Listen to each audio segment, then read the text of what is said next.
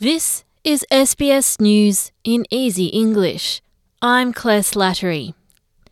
New Zealand's leader, Jacinda Ardern, has announced she will resign as Prime Minister within the next month. Ms Ardern's Labour Party will elect her replacement by the weekend. Ms Ardern says she will end her term as Prime Minister in February, calling her leadership both fulfilling and challenging. The next election for New Zealand will be held in mid October. As I say, I had hoped that uh, I would find what I needed to carry on over that period, uh, but uh, unfortunately, I haven't.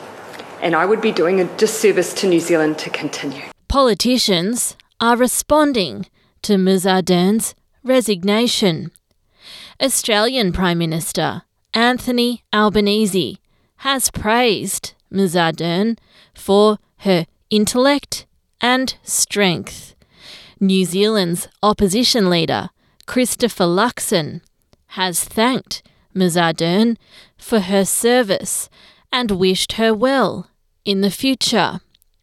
And Victoria's Premier Daniel Andrews says during a pandemic and a terrorist attack, Jacinda Ardern led with kindness.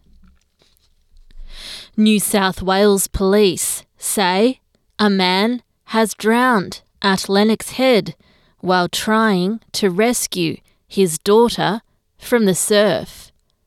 A family was in shallow water at Seven Mile Beach when an 11 year old girl was swept out on a bodyboard. The 45 year old father had tried to swim to the girl and couldn't be revived after being given CPR. Police say the beach was not patrolled at the time. New South Wales Police has launched a new campaign to raise awareness of hate crimes and is hoping to encourage more people to speak up to authorities. The resources targeting hate motivated incidents are translated into Arabic, Hindi, Chinese, and Vietnamese. The state's police counter-terrorism and special tactics commander, Mark Walton, says only a few victims report hate crimes. We know there is a significant disparity between the number of hate crimes that occur and the number reported to police. The West Australian government is preparing to make the display of Nazi symbols a criminal offence, with some exceptions.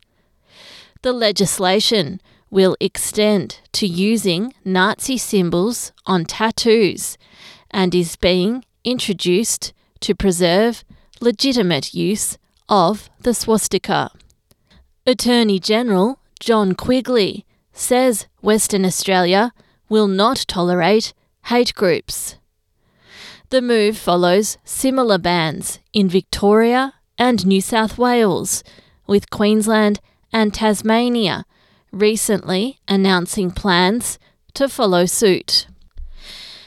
To tennis, and Australian Thanasi Kokkinakis is preparing for Andy Murray's best when he faces the veteran Scot in the second round of the Australian Open tonight at Melbourne Park.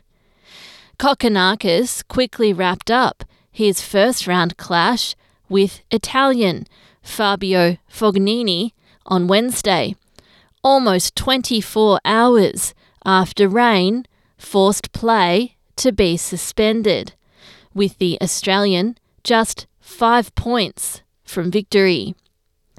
Murray and Kokkinakis have played each other only once before in the 2015 Davis Cup semi finals when Great Britain's three time major champion won in straight sets in Glasgow.